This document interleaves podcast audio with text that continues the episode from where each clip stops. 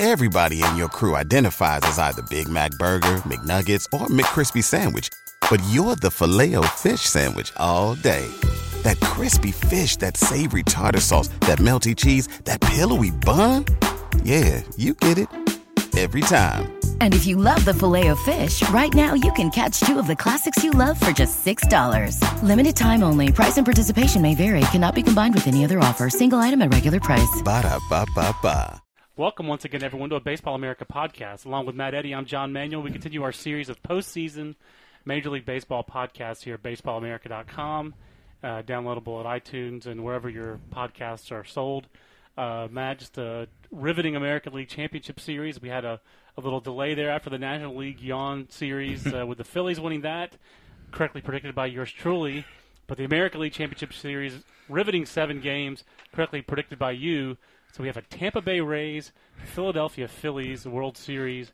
Anybody who picked that one, I, I think other than Kreskin, probably no one picked that one. Uh-uh. I don't think anybody had that one. Uh, and uh, we'll, we'll start off with just an interesting point, I think, to note a little trivia. So with Tampa Bay making it to the World Series, winning the American League pennant, Matt, that leaves three franchises out of your 30 that have never uh, gone to the World Series: Texas, the Rangers, the Seattle Mariners. So two of them in the American League West, Yep. which frankly makes you really want. If you're in a fantasy football league and you're looking at your divisions in the, in the preseason, you're like, I want to be in that division. I want to be in there with those owners. You look at the. You want to be in the American League West. You, want, you know, obviously the Angels have only won one. The A's are a dynasty that uh, have been a dynasty.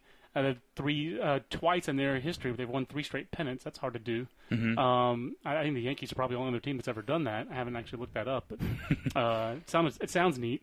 But uh, the, so the A's have been up and down though their entire history: Philadelphia, Kansas City, Oakland, and then you got these two franchises that have never been uh, to the World Series in Texas and Seattle, and then of course And the third. Nation- and of course the National League, Les Expos slash Les Nationals. Well, it, Uh, it's it's it's more condemning for the Nationals because they don't have to contend with the, the Yankees and the Red Sox on an annual basis, I think you're right. like the American League teams do. I think it is more damning for them, and uh, of course you have your asterisk in a, in a way with uh, Montreal with 1994, they had the best record in the major leagues. Yeah. You know, kind of what might have been, but uh, that's 14 years ago, and they're you know only the, the Jonah Keris of the world and the few uh, Michael Levex and the few uh, uh, Expos fans out there really, and I'm sure Ken Hill somewhere is thinking what might have been, but uh, but this was an amazing American League Championship Series, Matt.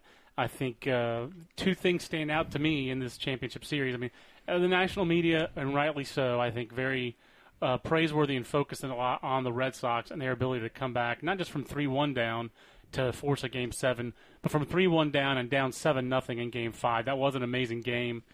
Uh, I think credit goes to Boston for coming back, and some blame certainly, uh, spoonfuls of blame can be ladled out all over the Rays uh, for that one uh, for blowing that seven nothing lead. But then kudos I think to the Rays for coming back to win a, a very tough game seven, a very tense game seven. And I think to me, what stands out the most is that talent won out. Jon Lester was good. Matt Garza was better. Boston's bullpen in this series was pretty good. Last night, David Price was better. Tampa went with talent. A 2005 first round pick in Matt Garza, 2007 first overall pick in David Price. Obviously, Garza was uh, the Twins' first round pick in 05, and, and Price was the number one overall pick last year for Tampa. But uh, pretty crazy to see those guys, really truly baseball America type guys, uh, especially Price, less so Garza because we weren't frankly as on Garza as an amateur as we should have been. But uh, just amazing to see those guys really talent one out over experience. Yeah, especially in terms of the power arms. I mean, Matt Yeah. Garza hitting 97 consistently. Kazmir got a little bit of his velo back in Yeah, Game did. Five. He did. Uh, for- another former first round pick. Great point. A Not, great not a former, I should say, a first round pick. Yeah. And um, Once eh, a first rounder, always a first rounder. There's I think Shields was was was uh, touching 94 a few times. Uh, Shields threw well in his second start, but he, he, he you know, as good as he was during the regular season, and he was their ace. He clearly is not at his best. James Shields' best is not as good as Scott Kazmir's best, Matt Garza's best, and I believe what David Price's best will be. And uh, it just was amazing to me to see David Price on the mound with all the money on the table last night. Three to one, eighth inning, bases loaded, JD Drew at the plate, and like the fifth pitcher of the inning is David Price. I mean, I just thought that was crazy, and I did not think it was terrible. I thought it was kind of awesome. And uh, you know, I grew up a Red Sox fan. I had my Red Sox jersey on last night. You know, my my Sox fandom uh, ebbs and flows since 2004. It's kind of you know, uh, but I, I think there was a little talisman Matt of the Red Sox were not going to win a World Series this year, and that my wife was not pregnant and did not give birth to a child in October. Uh, my son born in October 04, daughter born October 07. Uh, good months for the Red Sox. Uh, no child for me this year in 08, so uh, I wonder if the Red Sox are in for a drought of historic proportions now. Uh, now that uh, hopefully uh, my family uh, is not going to expand. But uh, on a serious note, I really do think that the the key was, like you said, those power arms, and that's come up again and again uh, in postseasons over the years. And Tampa uh, got them. And I do think uh, we talked about this off air, quote unquote. Now let's talk about it on air. I think uh, Joe Maddon learned from the mistake of Game Five in Game Seven, and five pitchers employed in the eighth inning. And with everything on the table, he went matchup. And I just think the most telling part of that is that David Price was the guy that he left for the end, mm-hmm. not a JP Howell, who I would have expected it would Right. be JP Howell, but he went for talent over experience. I, I think that was telling. I think that to me is what makes the Rays the Rays. Joe Maddon deserves all the credit. They've, they've drafted high. They have extreme talent, and they let the, they got out of the way of their talent in some ways, and they put their talent in position to succeed last night. I, th- I thought that was the the key to the series, and ultimately, I think they're more talented than Boston. They did, yeah. Uh, Maddon did learn from that experience. It made for a boring inning, perhaps, because it was more than 45 minutes in length. A tense inning, certainly But- not, the not the kind of pace that you'd like. Certainly, you're right. But he he learned from uh, maybe a little overexposing ball for a little bit in Game Five. Game Um, Game Five was kind of remarkable, and you talked about this a little bit earlier, uh, again off air. So I'll let you expound on it now. Uh, what do you think he did wrong in Game Five, besides helping blow a seven nothing lead? But what did he do in Game Five that he did wrong that he learned from? You think in Game Seven? Well, the the three big things. It, it, I don't think he self. I don't think he assessed Balfour very well because he gave up hits to three of the first five batters he faced. I think he retired the eight and nine hitter, Right. and then he's throwing just low mid 90s fastballs. And a hitter like David Ortiz is geared to hit low 90s fastballs Not a lot of out of the park. No, you're right. So Ortiz gets that pitch the second time and he crushes it. And I think if you bring in a lefty, of which he's carrying three, Yeah. Ortiz at most hits a single. Let's say he's probably not going to be able to to pull a, a left-hander's quality breaking ball A lot of the less park. likely that he's going to hit a home run. So it's still seven to two at that point. Right. And then you bring in Chad Bradford to face Youkilis and Bay, who I think were back to back because Kazmir started. Absolutely. So- and Youkilis has struggled basically his entire every time he's faced. So you're set up. I mean, it takes you three pitches to get through it under that scenario, but yeah. No, I, I think you're in better shape. I think uh, to me that was a systematic failure of the of the Rays in that game. It, it's hard to blow a seven nothing lead. I think taking out Kazmir with that pitch count is stupid. I mean, just frankly stupid. Uh, watch again, like you said, correctly assess your talent. Your guy's throwing the hell out of the ball. I, I could use stronger language, but Scott Kazmir was a no threat of being hit hard, and I thought he was at the full command of his stuff He was facing the bottom of the order, two in the facing seventh the bottom inning. of the order in the seventh inning. I just think reliance on pitch counts is ridiculous. Watch the quality of the stuff in the command. That will tell you when the pitcher needs to come out. Period. I am so not a believer in pitch counts, and I'm not like a. I'm not like I don't believe they have no value. I just don't believe they should dictate everything. And in that case, uh, especially with your season on the line, I think you let Scott Kazmir keep on pitching until he shows you he's not good anymore. And uh, I think, like I said, they, they didn't put Grant Balfour in position to succeed by letting him face Ortiz. Uh, that was and and again, why do you have three left-handed uh, pitchers in your bullpen if you're not going to use Particularly. Trevor Miller. Trevor Miller Yeah, has to be leveraged against left-handed sluggers with men on base. I- That's the only reason you're carrying him. Otherwise, he shouldn't exactly. he shouldn't be on the roster. extremely correct. Uh, couldn't agree with you more. It's the Baseball America podcast. He's Matt Eddy uh, that I'm agreeing with. I'm John Manuel. I'm agreeing with him. Um, and honestly, we didn't agree pre uh, pre show, but he's kind of uh, convinced me little Well, we- I do think uh, the more I think about it, more blame I put on that for Joe Maddon. I give credit Well- to the Red Sox for coming back though, and Yeah. And, you know, and then Josh Beckett for kind of a gutsy performance in Game Six when he clearly is not at his best. And I think ultimately, when we talk about the Red Sox, and we didn't talk about that uh, before the show, ultimately Boston just was not at its best in this series, and what they had was not good enough. They didn't have Mike Lowell. Yep. I think the combination of not having Manny Ramirez in their lineup after the trade, Jason Bay is good, but he's not as good as Manny Ramirez. As a hitter. So you, you take that little step down, then you take Lowell's bat out of the lineup, replace it with Kotze, clearly not as good, uh, or hurt your defense. Not that much because Kotze was very good, surprisingly good at first base, Mm-hmm. and Youkilis very good at third base. But ultimately, our lineup was not as strong. Big Poppy not as good. Uh, David Ortiz just not at his best, whether that's physical or whether it was earlier physical and then he overcompensated for the wrist, and that led to mechanical issues in his swing. That's what I really think it was. Uh, but Boston, and then they're starting pitching without Beckett being dominant, not at its best. I thought Boston was would have been a worthy representative for the American League, and I still I still think they would have been favored over Philadelphia.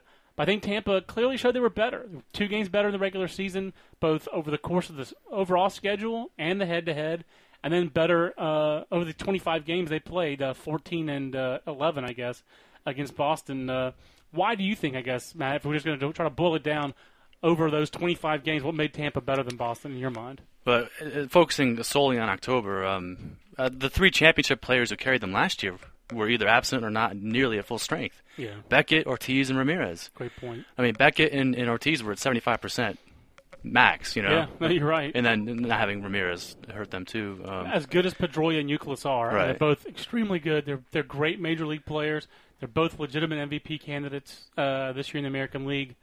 I think Boston uh, ultimately did miss uh, the guys who were the difference makers for them, really, in their both championships. The one common thing between those two championships, uh, Ortiz and Manny in the middle of the lineup, Yep. and ultimately that strength. was missed. At full strength, and ultimately they did not have that, and they did not succeed And- uh, in this year's playoffs. and Beckett at full strength, obviously. And, and Beckett at full strength was the guy who started the three to one comeback last year, and uh, Yeah. you know Jon Lester, as good as he was all year, and he was very good, I thought, in Game Seven, uh, at his best, not quite Josh Beckett's best, uh, and that's uh, and what, that's one of the reasons why Tampa Bay is moving on. The other reason I think just Tampa Bay is better, you know, uh, and you have to give. Uh, to me, I, I thought it was great to see B.J. Upton afterwards give a lot of credit to the trainer, to the training uh, staff and personnel with Tampa because he's had this shoulder injury all year uh, that I haven't really seen publicized, frankly, during the season. But you know, one of the remarkable things about uh, B.J. Upton, he had a, a very good year this year, but he went from slugging about 510 in 2007 to 398 in this year's regular season. He slugged under 400, Matt, and we saw him for two years here in Durham. One very good year and one mediocre year we saw the power in BJ Upton here with our own eyes. We need to talk to scouts about how easy his power was, especially to all fields. It's a little more pull power right now, but God, the Red Sox tried to pitch him inside the whole Yeah. series and failed miserably. But they finally got around to in game six and seven to throwing only outside. They did. They they finally adjusted. Even Lester. after in games 24 and 25 against the Rays, they finally adjusted. But uh, Longoria, uh, Carl Crawford, whose athleticism really was most on display last night in the post-game dog pile celebration, he sprinted in from left field and then got some serious air when he jumped onto That's the dog right. pile.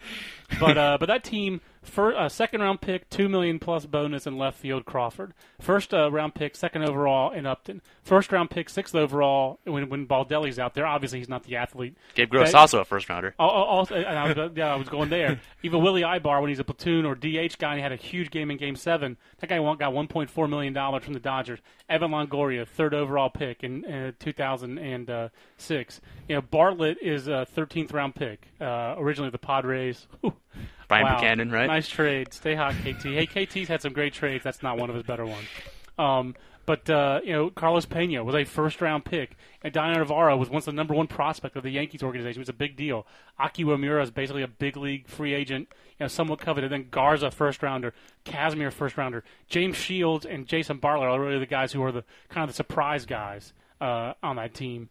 Uh, Dan Wheeler, kind of a surprise guy, but J.P. Howell was the 31st overall pick in a draft.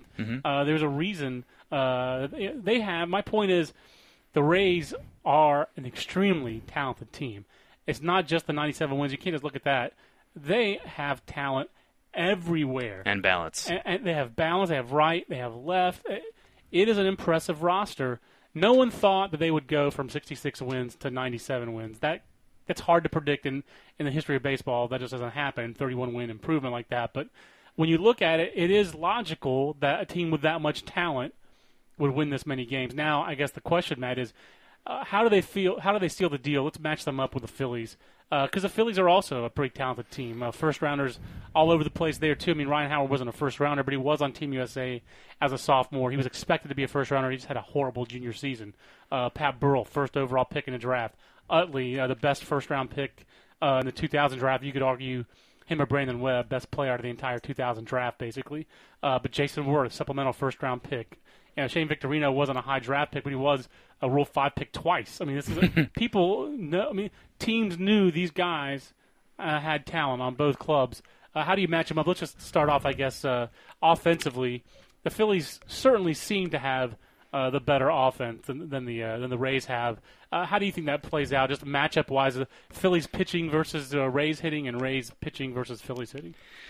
Uh, it, it should be pretty even. The the one disadvantage uh, the Philly might have is is in games in the American League Park regarding the. DH. Yep. I mean, if they're facing a right-hander, that's fine because they have Matt Stairs or Geoff Jenkins Right. Or Greg Dobbs. Absolutely. Absolutely. But they're going up against Kazmir in game one, likely. Yes. And that means you're probably going to want a right-handed DH, in which case it's what So Taguchi, it's Eric Bruntlett, it's Chris Coste. yeah, those are your I options. mean, pick your poison. None of those options are as good as Matt Stairs versus a righty, Greg Dobbs versus a righty, or Geoff Jenkins versus a righty. No, you're absolutely right. So, in that uh, matchup, in that first game, uh, certainly going to be an advantage, I think, for Tampa. And of course, the reason you have four games scheduled with a DH and three without is uh, Brad Lidge, the only save he blew all year, only game he blew, he didn't blow a save. Only did he blow a save in that game, or did he just blow Uh, in the All-Star game you're Yeah, in talking the about? All-Star game. I don't know. I don't remember how that worked out, but I mean, he was the one either blew the ga- either got the loss or he blew the save in the All Star game. So now the American League has a home field advantage. Obviously, Tampa would have earned it if you just went on best regular season Right. record anyway, Which it should be. which it should be. Um, you know, this time it counts. All that stuff is kind of hoo ha, uh, hoo ha. it, it, it's ridiculous, but. Uh, but yeah, Tampa has home field, so that is going to be to their advantage. Yep. And I agree with you. I think it's a great point. Uh, conversely, you know, Tampa does have a lot of left-handed bats. I think Cole Hamels and Jamie Moyer both match up fairly well from the Phillies standpoint against Tampa. I think again that's there's two huge keys for Tampa's offense, as they have been throughout this postseason. For me, are B.J. Upton and Evan Longoria. If B.J. Upton's going to keep on hitting for power. I mean, nine homers regular season, seven in the Seven. postseason. Yep. I, I think Tampa's offense at least matches Oh yeah. uh, Philadelphia's offense. Uh, to me, uh, Philadelphia's a very streaky offensive team, Mm-hmm. uh, and at its best, uh, the Tampa pitching staff should have enough to, you know, kind of keep Philadelphia in check. So, I, I think that's at least a push. Um, I, I think I like uh, Tampa's starting pitching better than I like uh, Much deeper. Philadelphia's. I think the offense is kind of a push for me. I think the DH factor is actually a significant one. It might be two two of those games um, in out of seven. Uh, where Tampa's really at an advantage with Kazmir's left-handed, you know, being left-handed against uh, against Philadelphia's uh, lineup. But we'll see how, how Tampa fits its rotation. But I think that could be a factor. But Matt Stairs is, is very familiar with with uh, playing DH. So Absolutely. So in, probably three of the in three of the four games, it should be actually an advantage over most other National League teams. Plus, how can you root against Matt Stairs? uh, he's Canadian, number one, so unless you're anti-Canadian, an anti-Canadian bigot, then you shouldn't root against him. But second of all, I mean, his quotes after that home run in the, the series against the Dodgers were awesome. I just go up there trying to hit home runs. It's fun. I try to hit every ball of the park in BP. I mean, it's just awesome. Uh, I think only a Canadian would admit that. Uh, but the other part of, I guess, uh, the rust factors and the that's being thrown around out there, Matt. Uh-huh. You think that's a factor for Philadelphia? Do you think that's going to affect them in this series? I don't know. I mean, it can't be you know quantifiably quantifiably proven, but if the players believe in it, then that's the most important thing. I mean, psychology is a huge part of the game. No, you're right. And, You know, if the players believe it's a factor, then it's a factor. and I think the players are probably going to think it's a factor if they watch the 2006 World Series last two World all. Series. In that, yeah, you're, you're right. In that case, ignorance really might be bliss. Yeah. Uh, you know, a lot of players talk about how they don't like to watch the game, and uh, if you didn't watch the Rockies and you didn't watch the Tigers, it's probably good because both those teams had a lot of rest, a lot of days off. I guess the Rockies equaled the Phillies in terms of an eight-day layoff. Um, that was probably good for Philadelphia if they didn't pay attention. But guess what? Even if they didn't pay attention, that's all the media's going to ask them about the Yep. next couple of days. So if they haven't already been asking it, which I'm sure they have. I don't know if you, if you saw Sports Center this morning, but both John Kruk and Steve Phillips both predicted the, the Phillies to win the World Series. Well, what do you how do you feel about that? I mean, far be it from us to disagree with a fine ball player like John Kruk. You know, I think the Steve Phillips reason was a logical reason. They do have a better bullpen, and their bullpen, I think, probably actually benefits from the rest a little bit. Throwing on the side, all that kind of stuff, I think helps. Um, I do think it's huge that Philadelphia. yeah, They, they I, I think that that's been Philadelphia's biggest strength all year. That's been its bullpen. Their offense has been streaky. Their starting pitching outside of Hamels has been a little up and down.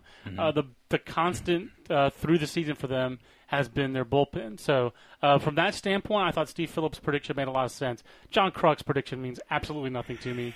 I mean, he played for the But he played for the Phillies, yeah. He coached in the Phillies system, which is I loved that. Uh, he he coached for a couple months and he packed it up and packed it in. Uh, you know, was, thanks for finishing with your start, John. Uh, sorry they didn't have enough donuts on the freaking uh, training table every day for John Kruk uh, to go through one season uh, as a minor league coach, but uh, which is just ridiculous for me and just lame. But I mean, uh, I think. F- I, I picked the Phillies, uh, I believe, to win the National League. I think I picked them to lose to the Red Sox uh, in the World Series, starting all this stuff. I think I'm picking them to lose to the Rays in this series because I think the rust factor is a factor. I just think Tampa's a little bit more athletic, a little bit better defensively. It's close, uh, but I, I do think, frankly, it helps to play and keep playing. I think Tampa just winning the series the way they did against Boston uh, it's just going to be such a huge confidence boost for that team. And frankly, uh, you, you, you see, I think you see it. Game one, I mean, if you're matching up best versus best, Hamels versus Kazmir, that's pretty much a push. Uh, Mm-hmm. Well, two- 2002 draftees. uh, 2002 draftees uh, in the first round. I think three picks apart or two picks apart. Uh, both in your 2003 that loaded uh, that big feature we did on the Florida State League. You had Hamels, you had Kazmir, and you had Greg Miller. Oh, unlucky. and then and then He's still have- left-handed though. He is still left-handed. He's still playing. He just uh, has half a shoulder left uh, from what he had back in 2003. Uh, Bill I think, uh, probably had something to do with that. Maybe I'm wrong, but jumping an 18-year-old to Double A in his first full season uh, doesn't, doesn't seem like it makes a whole lot of sense. But that's what they did. Um, and then uh, the other factor there to me is just uh, I think Joe Maddon has learned from his, from his mistakes, and that team learned from their mistakes. Uh, I think B.J. Upton learned from not going all out during the regular season and getting benched twice by Joe Maddon. I think I think uh, Jason Bartlett and Evan Longoria probably will be better for having screwed up in ten situations, which Jason Bartlett did again last night in Game Seven. Those guys have to be better, I think, defensively and more consistent because they've they've failed uh, and lived to tell about it, and you learn by failure. So I like I like Tampa's mojo going into this. I like the city of Tampa's mojo as far as the Buccaneers have won a World a Super Bowl, the Lightning have won a Stanley Cup, Ta Philadelphia. 25 years with no championships in that city. Uh, uh, that's interesting for me as a side note. Uh, I think Tampa is a slightly better team. I think Tampa will probably win this in about six games. Well, you can't make me take the Phillies here. We got to take we got to take different sides. I, I got to take the Rays too, but and let's not forget. We don't that have to take different sides. We can both pick the Rays. We're taking. We're we're taking. We're we're counterbalancing John Kruk and Steve Phillips uh, picks here. Just think of it that Well, and, way. let, and let's not forget, not to be overlooked, um, the Rays beat a better team in the LCS. Great point. That that that speaks volumes about their their ability. I think when you're looking at you're like Kazmir versus Hamels push. You're looking at Jamie Moyer's guts and guile and all that stuff versus James Shields, who's also a changeup pitcher, obviously a very different pitcher, but that's kind of a push. I'll even I, Jamie Moyer won 16 games this year, and he's really, really good. Uh, he's had a great career, unbelievable career. Uh, but let's give Jamie Moyer some credit. Just to be charitable, I'm going to say that's a push. Then you're talking about Joe Blanton versus Matt Garza. I mean, hello. And We- plus, the Rays have seen Joe Blanton before. They have? They're used to his his short stride and short arm delivery. and his cankles. I mean, uh, his uh, sports writer like cankles. So I mean, I I definitely no. I like. Uh, I, I think Tampa's starting pitching is better. I think they have more power arms. Uh, I think their bullpen is not as good as Philadelphia's, but boy, right now, even if Balfour's struggling a little bit, David Price is a weapon. Uh, and I think the I think the Joe Maddon. I think the wraps are off. David Price. If you can get the last four outs of an LCS and you can strike out J.D. Drew with everything on the line, uh, guess what? I think the, the ghost of uh, Van Buskirk, I believe was the outfielder's name for Michigan, who took David Price deep in the regional uh, at Vanderbilt. and that ghost is banished. Michigan got it done against David Price. The Red Sox could not. So, uh, you know, I think that you, you have to give. I think the wraps are off. I think David Price is an extra weapon. He's not just a left-on-left guy. Uh, you have two guys in Howell and Price uh, to go with a Dan Wheeler, who I think can finish out games, and you have the flexibility of Grant Balfour if he's uh, regular season Grant Balfour, all the better. You have another weapon. If he's postseason Grant Balfour, well, you kind of make up for him with the power arm of David Price. I think Tampa's bullpen isn't quite as good as Philadelphia's, but it's better just today than it was two days ago because Joe Maddon's learned from his mistakes, and David Price has the added experience and the added confidence coming off of what he did against Boston last night. Maybe you don't want to pitch Balfour so much in Philadelphia because it looks like most of his pitches are hit pretty well in the air. I, I think you're right. I think Maybe you keep him in Tampa. I think where there's cowbell, there's Grant Balfour. Where there's uh, where there's uh, guys throwing snowballs at Santa Claus, uh, you, and, and, and booing a guy getting taken off the stretcher.